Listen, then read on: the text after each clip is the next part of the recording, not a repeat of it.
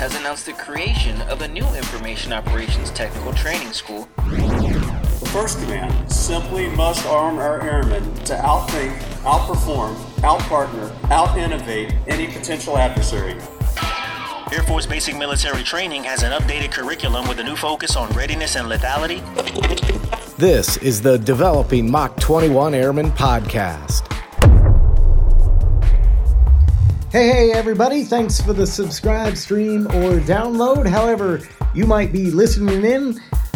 If you got a little bit of extra time, we certainly appreciate some stars, even a review of the podcast. Let us know how we're doing, bringing you timely and relevant info across the recruit, train, and educate spectrum. My name is Dan Hawkins from the Air Education and Training Command Public Affairs Office and your host for this professional development podcast dedicated to bringing total force, Big A Airmen insight, tips, tricks, and lessons learned from the recruiting, training, and education field.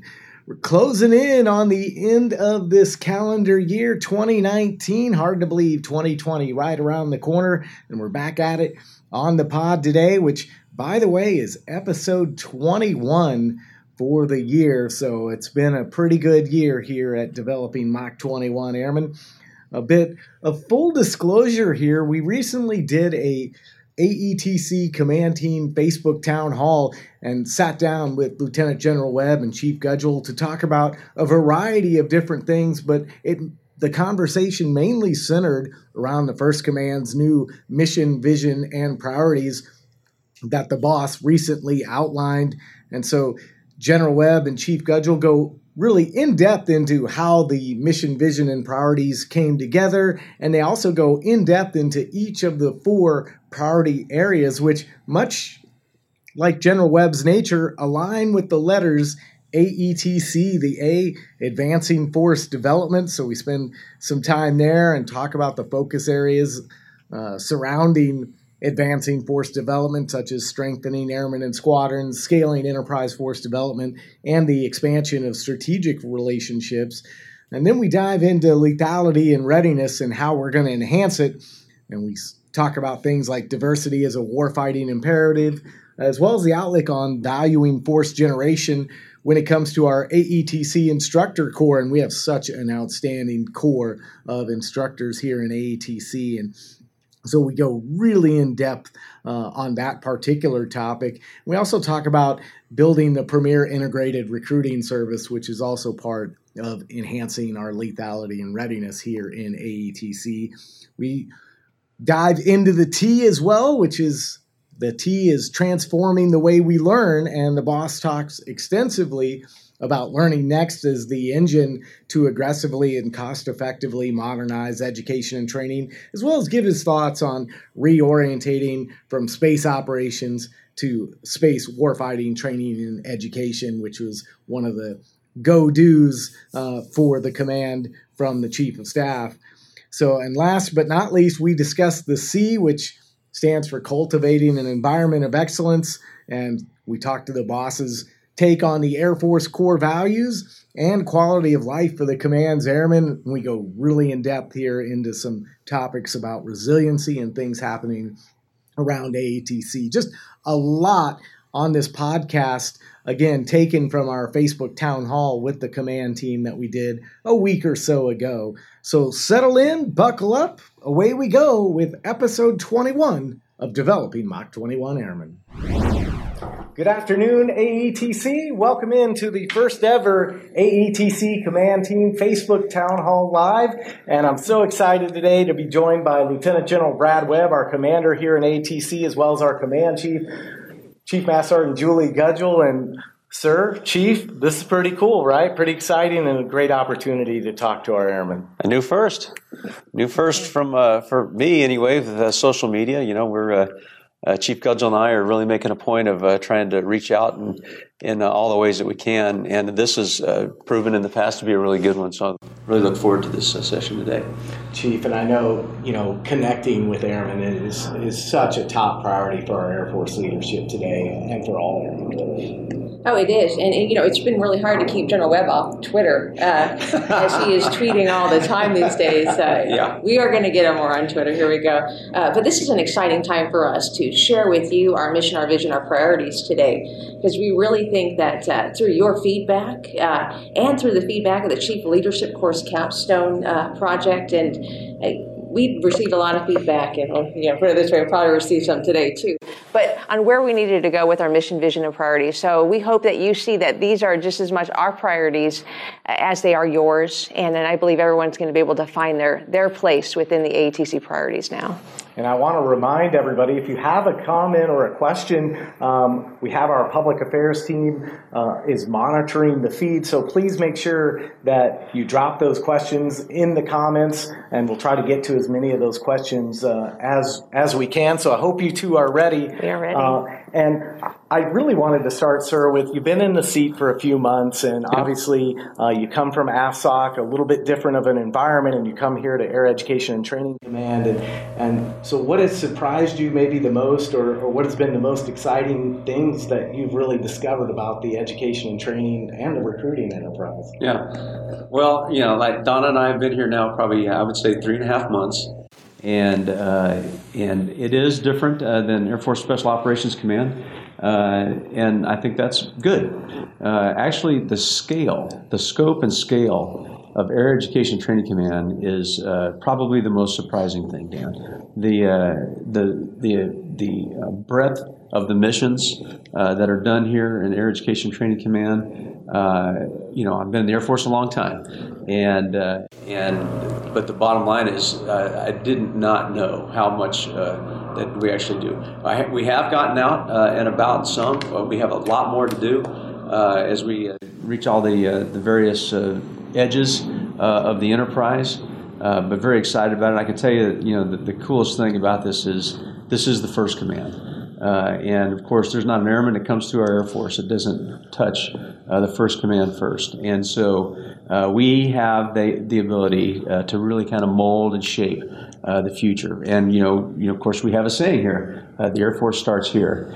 And to be surrounded by all that are in Air Education Training Command, uh, you know, it's the young, bright-eyed, bushy-tailed, uh, got a lot of a lot of goals, a lot of objectives in life. Uh, that is a really, really exciting part of AETC. I'm, I could not be more uh, pleased to be here. So when you look at Chief that BMT graduation every Friday, you guys get to go to that a lot. It just kind of works out that way where that's just part We of the job try. description, right? But it's so exciting to go to, to those events and see really where the Air Force, as General Webb mentioned, starts. Hey, you get to see all of America at those BMT graduations. I think one of the most exciting parts I know for me is to see mom and dad run out and see their airmen for the very first time. After eight and a half weeks of basic military training, they're going to be able to spend that time with them. And, and many times as we walk through that field in graduation, there are marriage proposals happening, reunions happening, and parents who stop you to say, I can't believe this is my child that I sent you eight and a half weeks ago. What did you do to my son? Yeah. What did you do to my daughter? But that so and that's the rewarding part. And then and I always love it, especially at the coining ceremony, when I hear Chief Lee Hoover say, "You are now my Air Force brother and sister. Welcome to our Air Force family." The day they become airmen at the coining ceremony. So there's so many great things that just happen right down the street from us. We are very fortunate.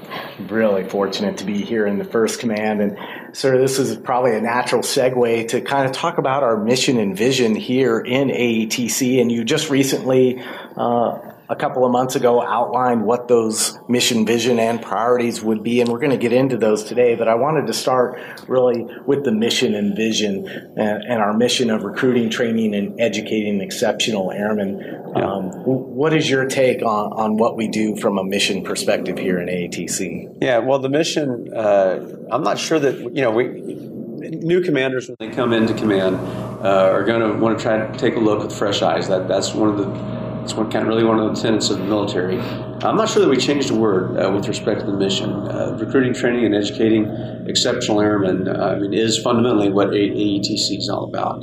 Uh, the the vision uh, aspect of that is, you know, look, us calling ourselves a first command. I'm not sure how far back that dates, it could not be more appropriate.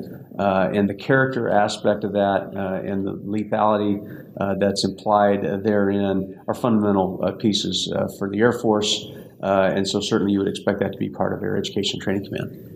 And and Chief, when you think about our vision here in AETC in developing those airmen of character and the foundation of a lethal force, I, I, found it really interesting. And you've said it before. You talked about like the core values. If you're not talking about those, then you're probably doing something wrong. Yeah. Uh, how did the vision statement really come together for you? So I want to say it was a collaboration. Uh, so, you know, as we started reaching out to the big six, uh, and that's all our AETC, NAFs, and, and DRUs. They made the contribution to what uh, what they all contributed to as, as, far as our vision. So I think it took a few uh, few email sessions, and we finally got it right. But the foundation of a lethal force, because at the end of the day, what we are creating is lethal ready airmen to go out to our Air Force and then to serve within your squadrons, your groups, and your wings. Yeah, and really, the chief, chief nailed it because this is uh, this was a collaborative effort, uh, and it was active participation. Uh, so there there was uh, some storming and norming involved uh, in the development of all that that we're going to kind of lay out today. but at the end of the day, everyone. contributed to it. Everybody's bought into it. We've, you know, it's on splash pages in AETC now. Uh, and uh, yeah, I, I think uh, we're off and running with respect to mission, mission and vision. And it's really interesting because I think there's a lot of things that go into play as we start to transition into our priorities. And I think a lot of people might be curious, like, how were you able to finagle it so everything worked into the AETC as perfectly as it did? Yeah, well, that, that's that's another uh, case of. Uh, I would say, uh, active uh, participation, active storming and norming that occurred.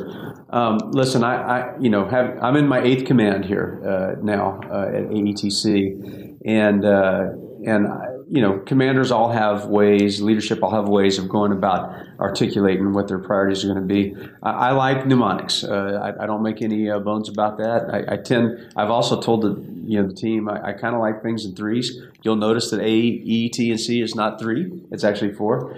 Uh, but uh, so uh, I was look. I was interested in something that would resonate, uh, resonate with every airman that's out there, uh, and that could actually, uh, you know, the feedback that I gotten from our charges, even as I took command, was, "Hey, sir, what are the priorities? We have a lot of priorities, but can you tell us what exactly they are?" So the mnemonic aspect of that, you know, in my previous commands, I've had various things. The last one I had three R's, uh, and I actually did not uh, d- direct the A, the E, the T, and the C. It uh, kind of bubbled up uh, from uh, working teams, and uh, when I saw it, though, I was like, perfect. I mean, that actually works really well. So I, I, know we'll get into the meat of it in a few minutes, but that that's really kind of how that generated. And you know, when when it was approached with a, hey, sir, we kind of like the AETC. I was like, that's perfect. Yeah, easy to remember. Yes, yeah.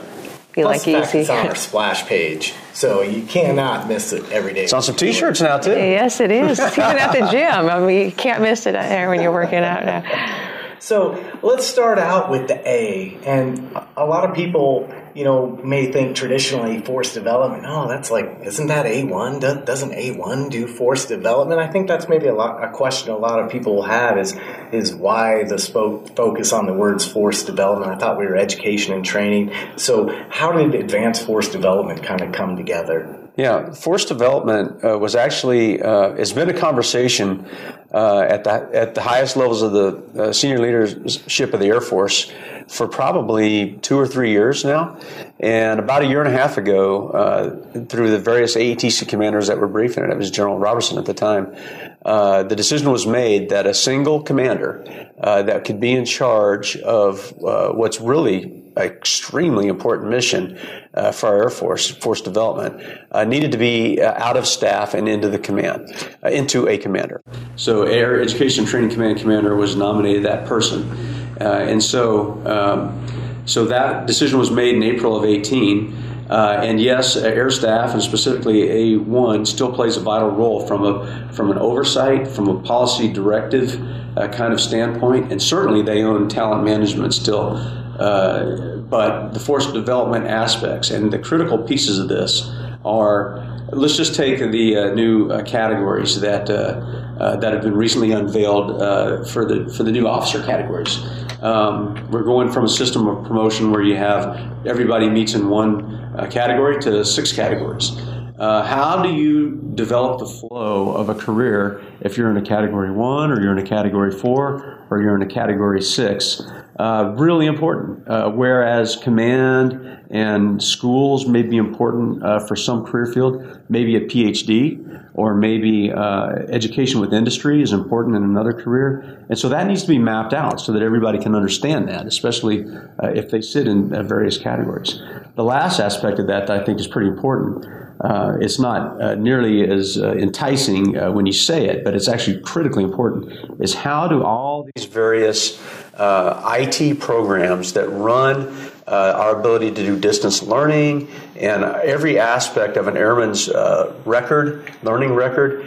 How can we ensure that they talk to each other? It's easy to say, it's much harder to do. And someone needed to take that on from a command role.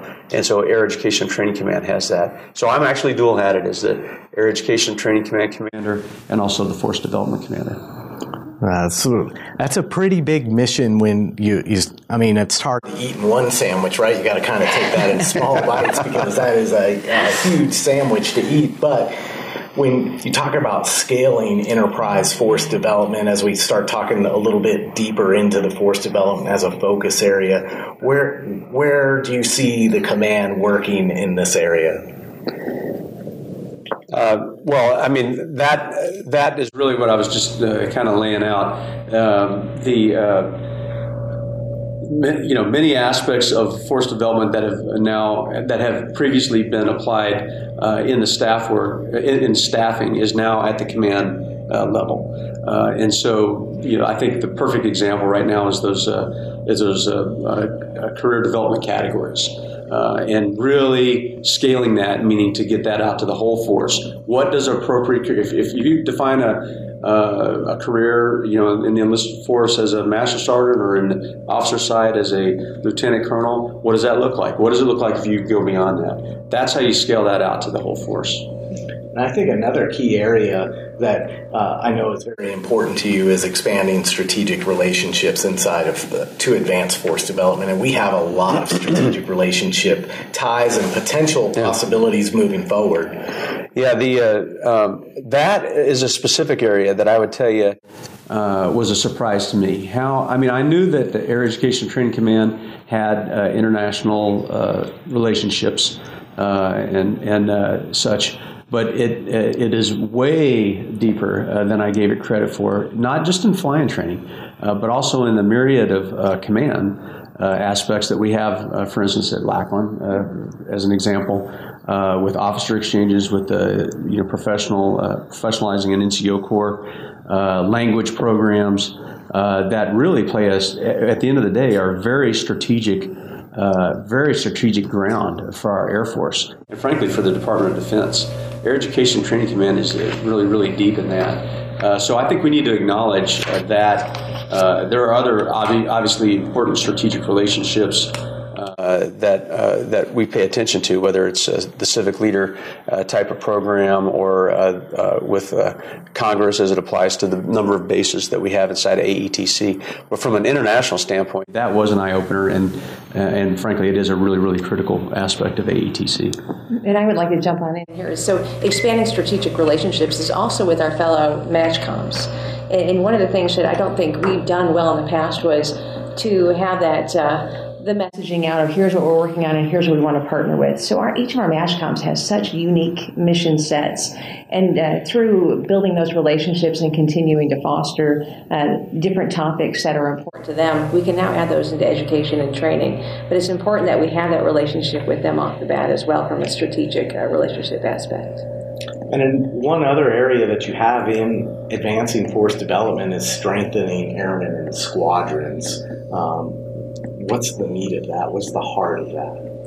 So, well, you know, you, you, listen to the chief of staff. The beating heart of the, you know, is, is that squadron, and that's where, uh, you know, that's the sausage is being made, right? Uh, so, when you talk about advancing or strengthening airmen in the squadrons, first we have to be able to provide airmen who are well trained, who are ready for the fight to those squadrons, ensuring that they're getting the proper tech school training, that they're getting the advanced training they need, and that their leaders are also continuing to get the uh, education they need to be better leaders. But it all starts here. Everything continues to be a foundational process. And as we continue to refine our processes through their feedback to us, we're going to be able to enhance this to continue to make squadrons uh, better for our airmen and I really think too operationally relevant for what what their request is from us in AETC.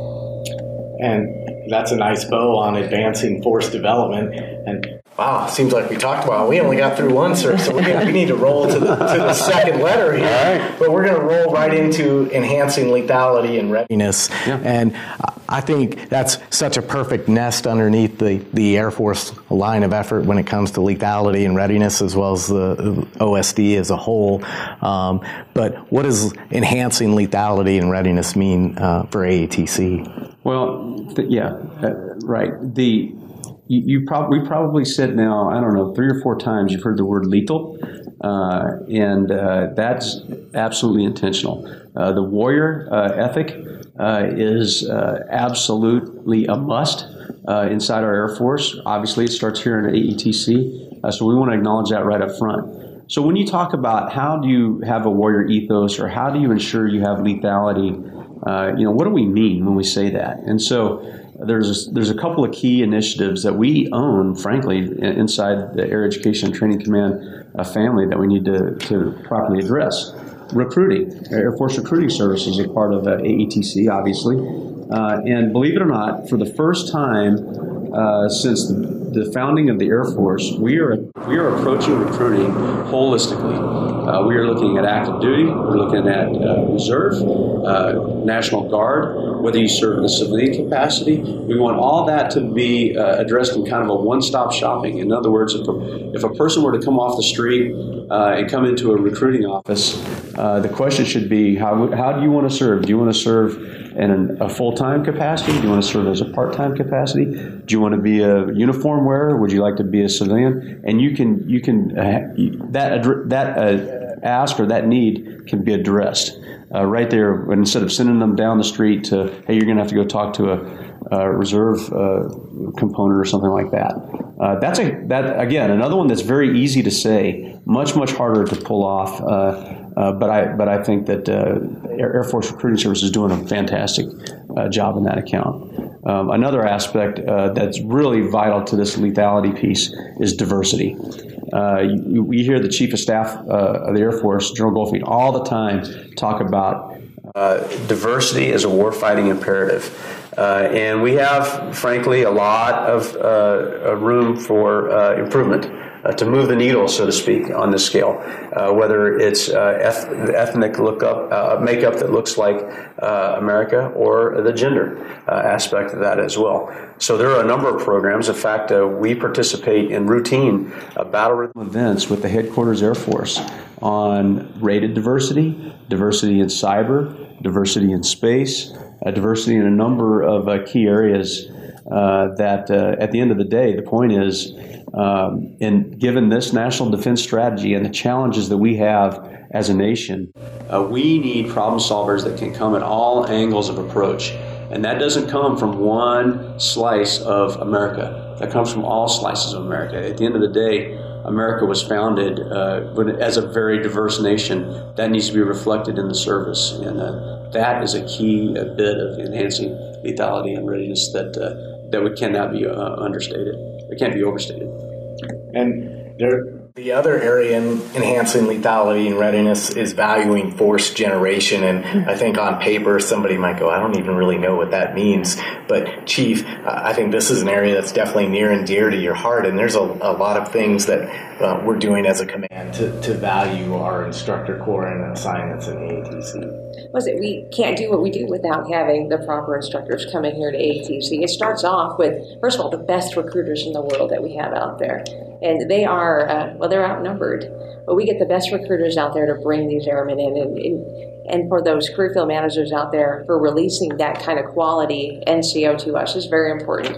We will have not, never have the numbers. And then moving on to basic military training with your MTIs and your M, and then on to tech training with your MTLs, we don't have the right workforce the right NCOs, the right leadership in place to bring these airmen through, whether it's BMT or OTS we're never making it past the first command. So when you look at force generation, it's continuing to build on those those great special duties, not only to do them while you're in AETC, but to take the expertise and the skills that you've learned from here, take it back to the field, vice versa. To bring the skills that you learned in an operational unit and teach these airmen in AETC that are coming through under under your guidance. And one of the steps that was recently taken was reducing tour lengths for MTIs uh, and MTLs. Yes. And so take a look back is what happens if you are out of your job for four years? So Dan, if you weren't able to do public affairs for four years, you know, you get that skill atrophy happening. You're, you're sort of out of the loop. Technology is training, believe you know, is, is changing. You know, whether you're a defender, or you're supply, or you're a medic, you're going to miss out on a lot. The other piece of it is uh, curriculum managers do not want to give all of their airmen up for four years at a pop. So you have some of the best airmen we want to be instructors. If we tell them we're going to take them for four plus years, they're never going to give them up. So what this has done is provided us an opportunity for three years, uh, three-year tours with our MTIs and MTLs, and it's also provided career field managers the opportunity to push people towards these special duties that they wouldn't have done in the past, uh, knowing that they're going to get them back after three years. And I think the one element that we don't talk a lot about is the family. The family is impacted. These are long hours. Uh, these are stressful jobs, and uh, and obviously these airmen love what they do. But it takes a toll on a family. So we need to ensure that uh, we also get them back to that operational unit where they can share what they've learned, and then also get the family back to a, a, another battle rhythm as well. So obviously, and you guys see it all the time. You're on the road but our instructor corps, our MTIs, our MTLs, I mean, it's such a professional workforce. And, and you mentioned the hours. I mean, it's just incredible what our team does on, on a daily basis. I mean, to, and it, the, the workload is, is huge. It is, but you'll say, you know, everyone's like, well, didn't they cut the hours at basic military training? Well, they work a normal day, but it's the preparation, it's the practice. It's you see some of them, you know, coming in over the holidays to check on their folks, and so it's a caring group of professionals who will always put more than the duty day in, whether they're at home prepping or they're at the squadron practicing with other TIs.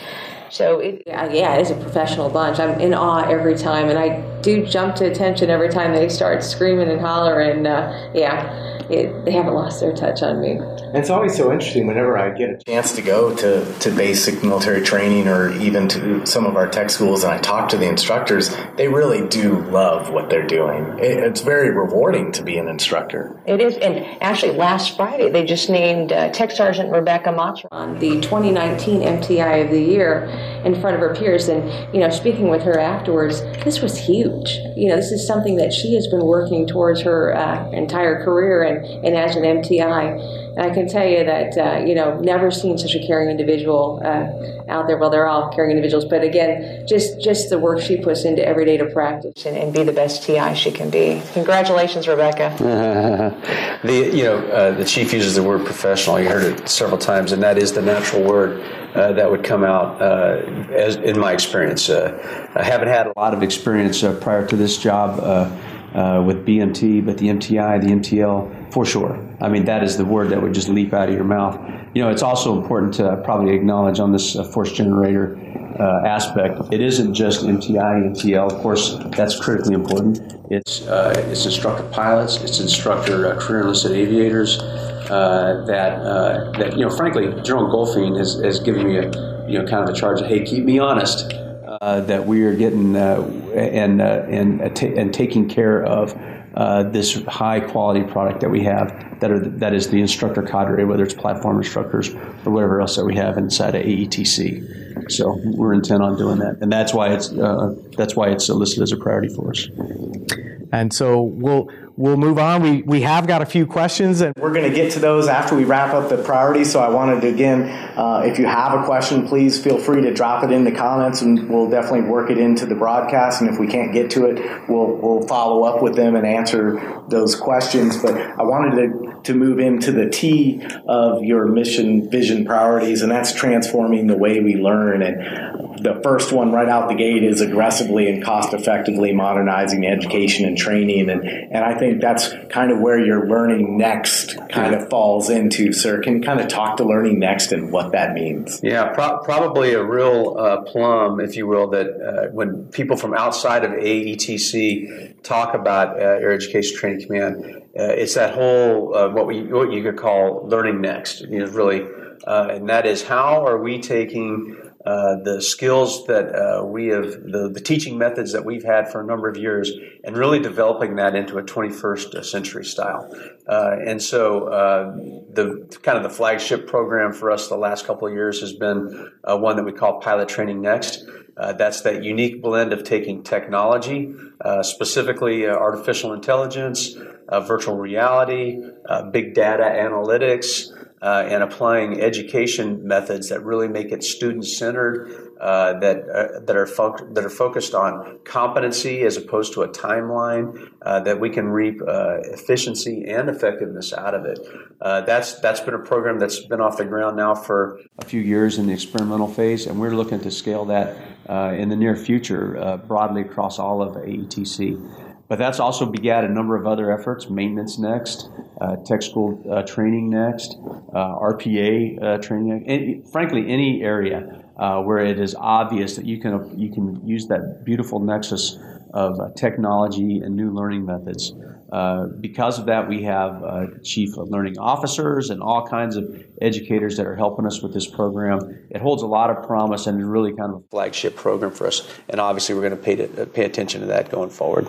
Yeah, and, and, you know, the greatest part about this is commanders and chiefs are not afraid to take risk, try new things. And I, I think that our, our NAF commanders within AETC have really empowered uh, their squadron commanders and uh, senior enlisted to take that kind of risk, try new things, branch out maybe go out and try some new technology that someone hadn't thought about previously. And if it failed, well, let's try something a little bit different. It's been exciting to watch. And then our airmen are really reaping the benefits, whether they're pilots or uh, they're enlisted or they're our civilian airmen. We're learning in new and different ways. And the best part about this is we've been able to look at tech training on the enlisted side as well and say, what is relevant? Do we really need to teach our airmen to this level, or do we need to teach them the, the basic skills they need to know and allow them to go out to their MAJCOMs and then receive the MAJCOM-esque kind of training that uh, they'll receive when they arrive? So it's also about their time.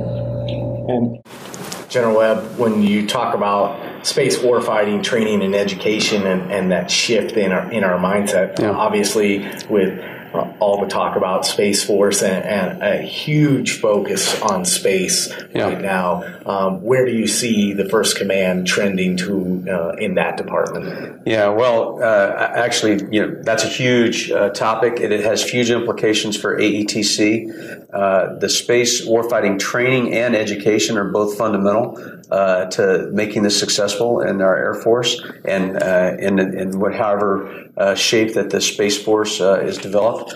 Uh, training uh, is, is, I think, well uh, done uh, and probably will sustain uh, in very much in like fashion uh, going forward in AETC. Education, uh, we will uh, be needing to work very, very closely with General Raymond and his charges uh, to ensure that we educate our airmen with the proper space knowledge and skills that, they need to be you know, properly educated. Certainly for the Space Force, so that we have them at the absolute zenith of their professional capability, and also to ensure that we are educating a uh, space uh, a, space cadre uh, that that really can uh, lead the way. So that'll be a big lift for us. And I, and I'll tell you the other thing is there's a huge. Uh, uh, nugget that I got from watching um, this, the, our new secretary, Secretary Barrett, and her testimony is that she's expecting the Air Force to be able to develop uh, space warfighting, space warfighters as an ethos, have that proper warfighting ethos.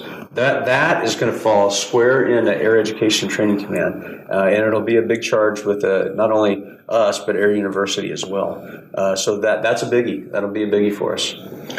So a lot going on, and obviously the transforming the way we learn. Obviously, we have a lot of tales with working with AFWERX. We have our technology integration detachment at Austin. It's really exciting times in AETC. I mean, if you can't be excited about that, I mean, it's just the way people learn now. We have to adjust and adapt with the times. Exactly. I agree. So we'll get to the to the last letter here, and gosh, it's only the fourth letter, but we've talked about a lot.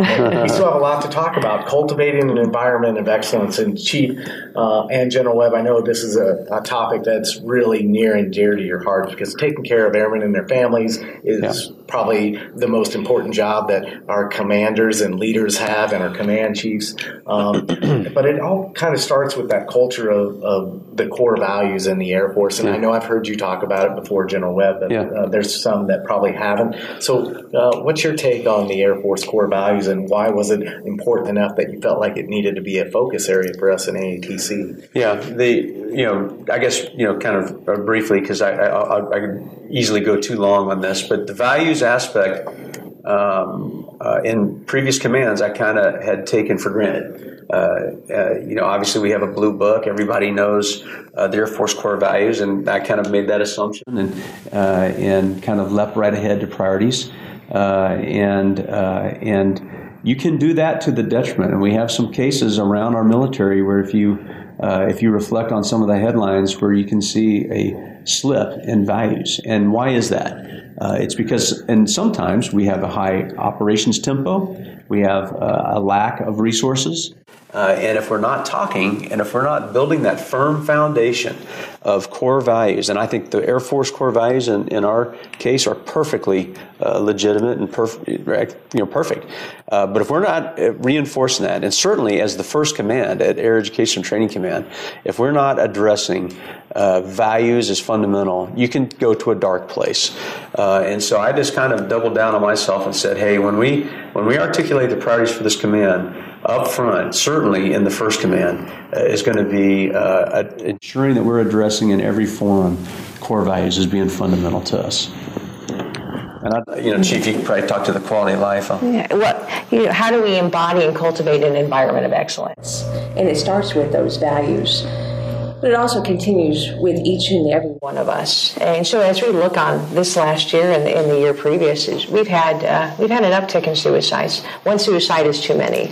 Uh, so far, uh, we have 77 in our Air Force, and I believe 304 across DoD.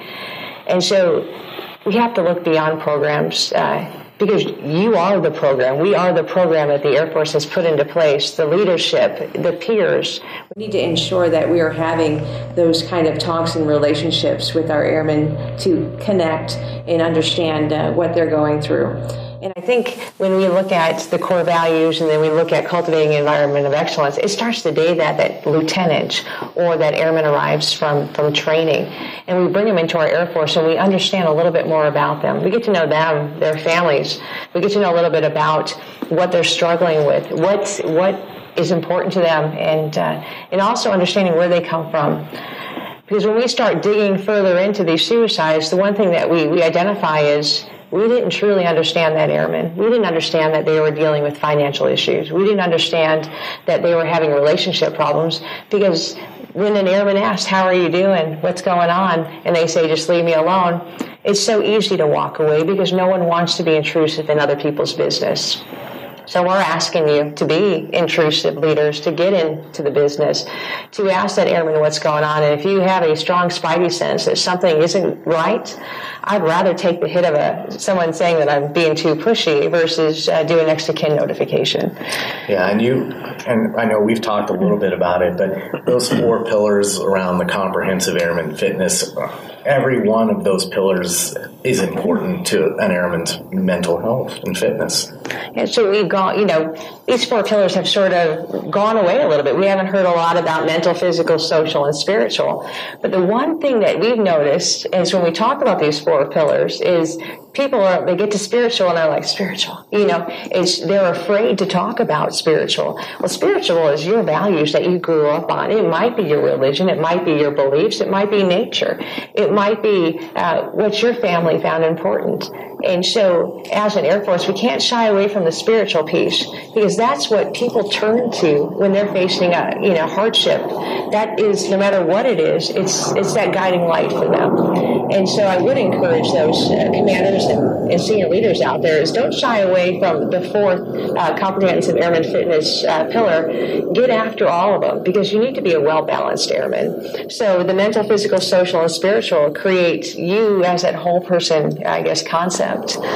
Yeah, and when when you do have airmen that are you know experiencing tough times, and you know that there's a lot of great programs at all of our AETC bases. Uh, when it comes to our IDS agencies and the and the different options, the the chaplain corps, as, as you mentioned uh, from the spiritual side, um, a lot of great programs like the 21 Days of Positivity Advance that we saw. Mm-hmm. Uh, what a great message! Um, so, you know, what would be your message to airmen when it comes to figuring out the right way to connect with one another? Know each other. Be kind. Um, get to know that airman in your office. Uh, you know we hear all the time that that person was disconnected. They're the weakest link in our chain.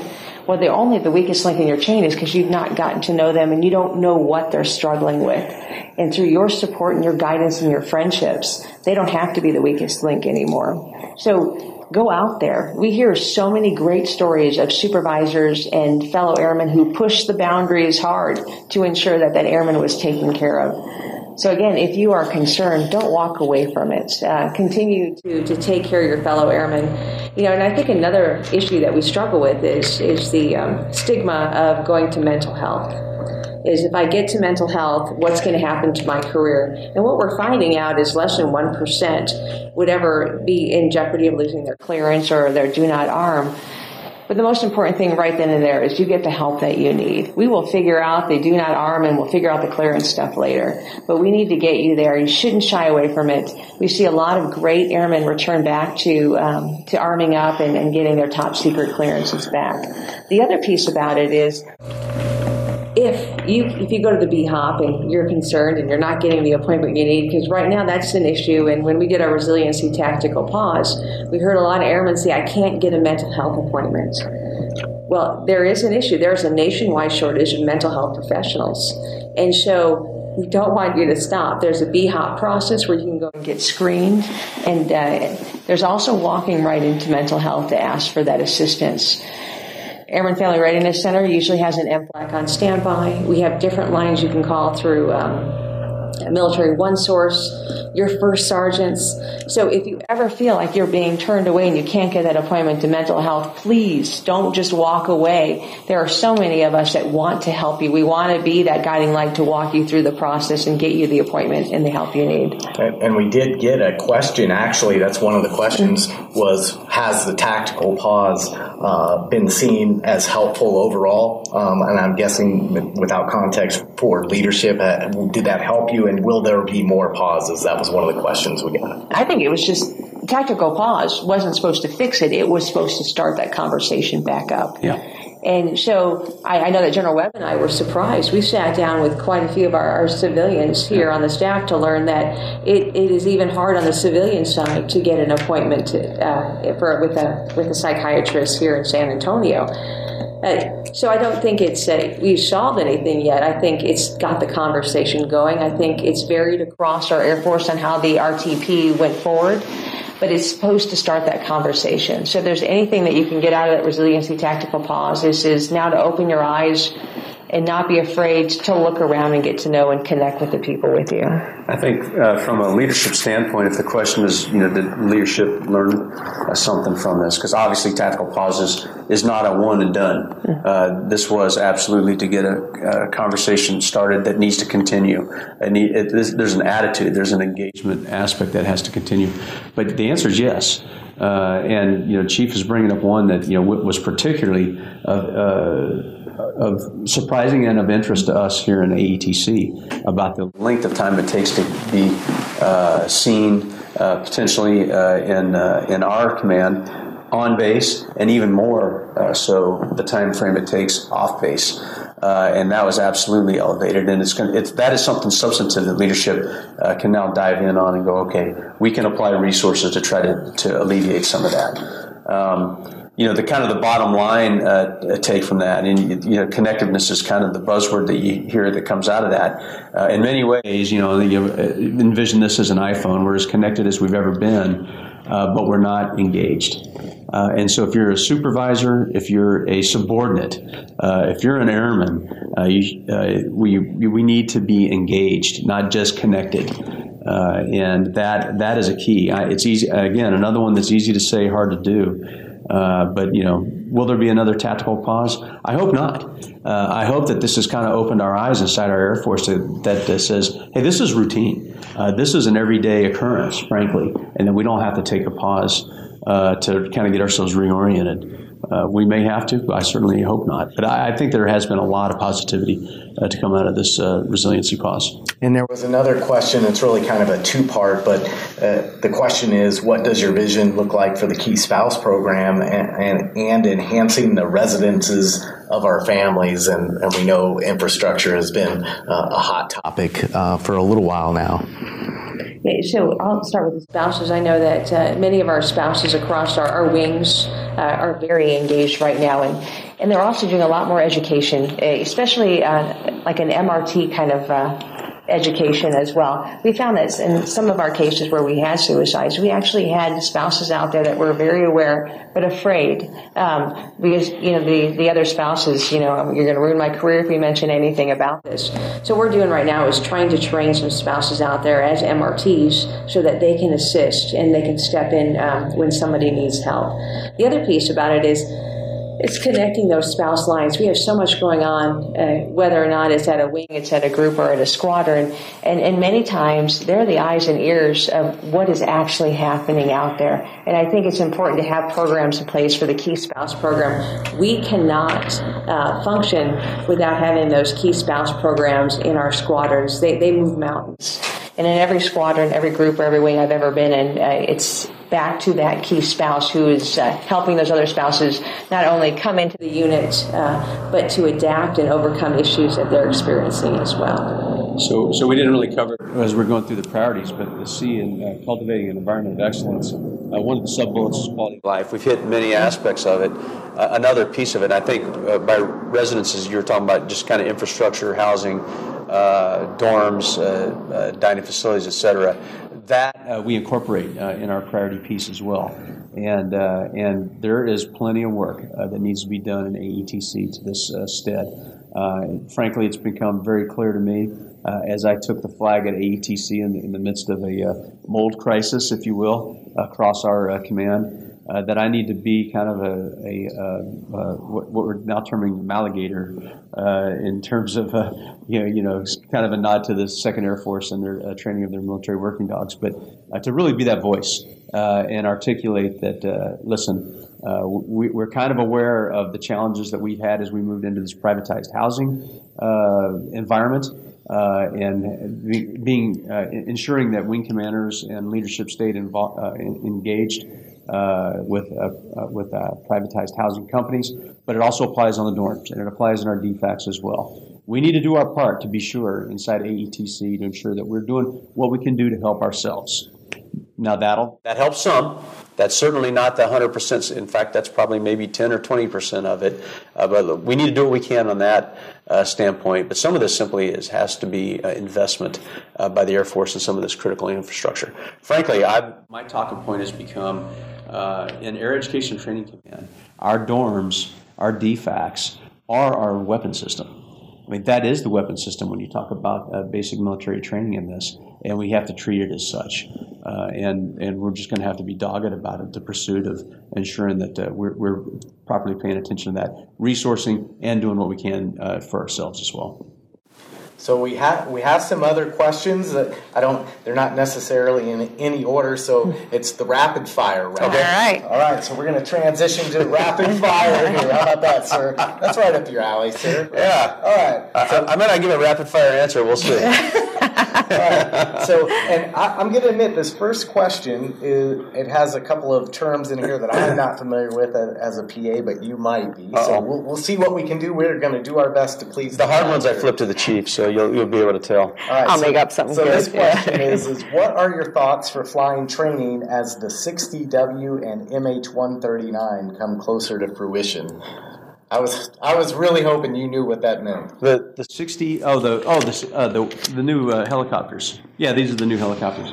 Um, of course, I know what that is. I did not. I'm not going to lie. one, one, of the initiatives that uh, you know we briefly skimmed uh, across uh, with respect to transforming the way we learn uh, is PTN or Pilot Training Next. Uh, UHT, undergraduate helicopter training, uh, has their own uh, Next uh, going as well. In fact, they uh, that that unit just graduated a class several significant weeks early using some of these methods. Um, I, I, think that you know as we as we get into these out years, and we still have a couple years before we'll be full fledged in some of these new helicopters. this it's going to be a way of life uh, this it won't, it'll be the new normal. You know, we won't even think about uh, the the aspect of uh, uh excuse me applying uh, artificial intelligence, um, uh, big data analytics, virtual reality into the training. And so these programs, for sure, we will probably have already scaled into that fully by when those helicopters are on board. That was a great answer. You yeah, did good. Oh, good. We're one for one so yeah. far, sir. All right. So here we go. The next thought. Uh, are there thoughts on introducing, excuse me, Air Force doctrine and basic training as a building block to build upon through PME as experience and rank progress? So I believe there are small pockets of doctrine already in our BMT curriculum. However, eight and a half weeks is a small amount of time to try to get in that depth of doctrine. And so what we're hoping to do is build a, build upon that in our PME and in our other training. But to go so deep, Dan, into that BMT, I think would be counterproductive because right now they're just learning how to be airmen. But we're introducing the core values. We're introducing uh, uh, the various uh, what it means to be an airman to them through uh, what now airman videos as they go through the eight and a half weeks and becoming connected with one another. I think as we progress further in their Air Force careers, we're digging more into doctrine at that time. Uh, one of the questions we got uh, as a follow up uh, here, we, you talked about the Big Six, and Joint Base San Antonio is is a unique installation, yeah. uh, and the 502nd Air Base Wing has a monster job. General Lenderman and her team they do a wonderful job. Um, do you see any changes coming to JBSA? I think a lot of times people wonder, oh, will joint basing go away? Um, do you have any thoughts on that? Um, yeah, I do. Uh, I don't think it's practical uh, that uh, we'll see a change uh, in the way JBSA is set up. Uh, have there been some uh, challenges? Of course, there, there's challenges in every kind of construct. I don't think I think we're in year 12 or something like that of of the JBSA experience. there is maturity that comes along with having those years under our belt. we engage absolutely routinely with all our joint partners uh, and there is Army, Navy, Air Force, and Marines uh, in town uh, as part of jo- uh, Joint Base San Antonio. Uh, but we got to come at this together. Uh, there, you hear the scuttlebutt kind of rumor mill kind of piece about, hey, you know, will this split up and that. but at the end of the day, this is about resourcing. The, we, the military, the Department of Defense, have the resources that we have I don't think it's practical. I think we need to uh, be able to lean this out uh, to the best that we can uh, of our abilities uh, to get uh, to move this together as a joint base team, and I think we will. And so as we as we get ready to wrap it up, and we're going to talk a little bit about social media right at the close, but I wanted to give you an opportunity. Um, you know, if, if, there's something we hadn't talked about and you really wanted to talk about it, but uh, this has been a lot of fun. We've covered a lot of ground today. Um, these are exciting times in AETC.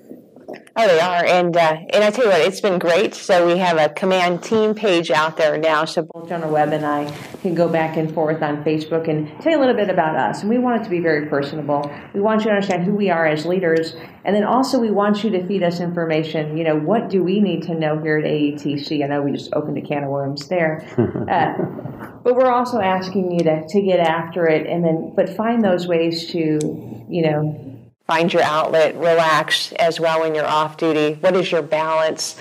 But I think we talked a little bit about the Big Six, and I just want to clear up what the Big Six here is and AETC is. And so those are our NAFs and our DRUs. So we have uh, the 502nd Air Base Wing, we have the 59th Medical Wing, 19th Air Force, 2nd Air Force, AFRS, and Air University and that makes up our big six team. And I will let you know that we can't do anything up here at headquarters uh, without working with these teams, and that's both the commanders and the chiefs.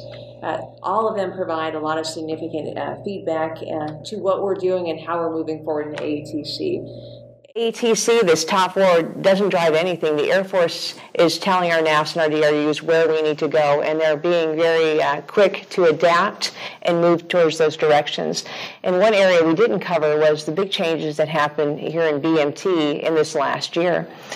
So a few years ago, uh, we had actually had the SEAC come visit us, and uh, and I think it was a little disappointing after he saw our airmen fire because uh, they weren't qualifying; they were just firing at targets, and a lot of them were clean sheets when they got down there to check it out. Uh, he also described, I think, the beast as more of a pillow fight, and uh, and so you know, taking a look at what airmen need to be, we actually traveled around the world with our chiefs from our NAFs and our DRUs, and, and saw the airmen that we were producing and talking with uh, folks folks in Osan and Kunsan and USAFE to ask, really, are you getting the airmen you need? And what we're finding is they were retraining them on several things once they got there that we weren't giving them in BMT. So thanks to the, the, genius folks at Second Air Force, they started running with it. They took a lot of feedback very quickly, and that was June, July time period. By September, they had taken BMT and transformed it to add in qualification on weapons. They also added um, uh, uh, TCCC, and then they also were taking a look at uh, what do we need to do with this Airmen's Week that wasn't so popular. And so what we ended up doing was taking that Airmen's Week and embedding it through the eight and a half weeks of basic military training, allowing them to become acclimated to the Air Force, and then for their teammates to understand who they are. That was huge. And also understanding who their TIs are as, as people as well. And then as you move those eight and a half weeks, you become a stronger airman. And then when you are struggling, your teammates are going to be able to help you out. So by the time we were done, and then also taking a look at uh, the readiness aspects between the firing, we went to M4s, no more M16s down there, and then also more time uh, for them to understand CBRNE, self-aid buddy care, the TCCC side, is we were producing airmen who were actually ready for the fight versus having to repeat training once they got to Osan or Kunsan or, you know, anywhere in, in USAFE as well. This was huge. So a big thanks goes out to our 2nd Air Force uh, family who made that happen. Is there any last? Did you want me to comment on uh, social media or AETC? I, well, I, I got lost in the question. I was I was gonna get I was gonna get to social media at the end. I just didn't okay. know if you had any last closing comments um, before we, we talked social media and uh, closed up. Well, I think from a from a closing comment, uh, respective of uh, AETC. Uh, the role that Air Education Training Command and the First Command, I mean, I think that is a perfect uh, moniker for our organization, is absolutely crucial uh, for our United States Air Force. Uh, the uh, foundation is absolutely laid. You know, fundamental of that, of course, will be core values, which is why I spent so much time harping on that. Uh, but we, uh, the Air, you know, as the saying goes, the Air Force starts here. Uh, so that the role that everyone plays in this command on ensuring that our Air Force is absolutely ready and lethal to provide a combat ready force with the right warfighting ethos uh, should our nation, uh, you know, call upon us again, uh, starts right here. So I'm proud of each and every one of our airmen that makes up AETC. I could not be more pleased to, be in command at this point in time. Uh, this was a lot of fun today, and we promise social media. You can follow the AETC command team on Facebook, Twitter, and Instagram. Handles all the same at AETC command team, and and General Webb and Chief Gudgel are always thrilled when their posts get way more likes than, than the. We're killing you right we're now. We're trying. We're trying. We're in a competition here, so yeah. Since, since yeah. we're having a live stream, I'm going to just make a plug. Please follow Air Education Training on social media as hey, well. 19th Air Force is stepping up their game they too, so there's a lot of competition so all, over, yeah. all over it, and, yeah. and, a lot of commanders and, and chiefs are out there on yeah. social media as well. So we hope you're following us. Obviously, you're following us on Facebook because we're live streaming from there today. Um, but we also got a question and, and, it leads into my last comment was what's your favorite song to play on the guitar? And there's a rumor going around that you might have a gig coming up and people can actually watch it. Yeah. Uh, yeah. Well there's tons of uh, songs that i enjoy uh, playing. I'm a rocker. I, I make no bones about that. I like to play rock and roll uh, you got to be careful with uh, watching the lyrics with the songs that I can play uh, publicly. Uh, but I've played with the uh, the band at a, at a, at a you know the Air Force uh, Band of the West here recently. I got to play "Everlong" by Foo Fighters. That's a great song. Uh, and we're going to do a holiday uh, piece uh, coming up here. I guess you're going to plug it here, but the the band of the West has asked me to to play a little holiday medley uh, with them. It happens to be a Foo Fighters piece as well. Just it's coincidental, uh, I guess. and uh, and yeah, that's I think the uh, first week or so of uh, December seventh and eighth, something like that. Yes, sir. Uh, yeah, and I'm gonna gonna play with the band. It'll be good. So you can you can actually watch that live streaming on the Band of the West uh, Facebook page. So hope you'll turn tune in. But Chief General Webb, I really appreciate you taking time out and joining us. This is such a great medium, a great way to to kind of talk. And I know you guys don't get to talk to everybody you'd really like to talk to. So this was really a lot of fun. Good. Thank you, Dan. Thanks, Dan. So for Chief Gudgel, General Webb, I'm Dan Hawkins. We'll talk to you next time. And that's a wrap. Just like that, episode number 21 is in the books. So exciting to see how AETC is working hard to create a learning environment that postures us in the best way possible to provide warfighters to those combatant commands across the globe and General Webb and Chief Gudgel's priorities. Uh, keep us aligned with what we need to do to execute the national defense strategy. So, thank you, of course, to General Webb and Chief Gudgel for spending that time with us and helping tell the AETC story to all of our airmen. As a reminder, you can follow Air Education and Training Command via social media on Facebook, Twitter, and Instagram. You can also follow us on the web at www.aetc.af.mil can also follow General Webb and Chief Gudgel on social media, AETC Command Team across Facebook, Twitter, and Instagram. Thanks for checking out the podcast as we dive into the world of recruiting, training, and education. For our entire AETC Public Affairs team, I'm Dan Hawkins. So long. We'll talk to you next time on Developing Mach 21 Airmen.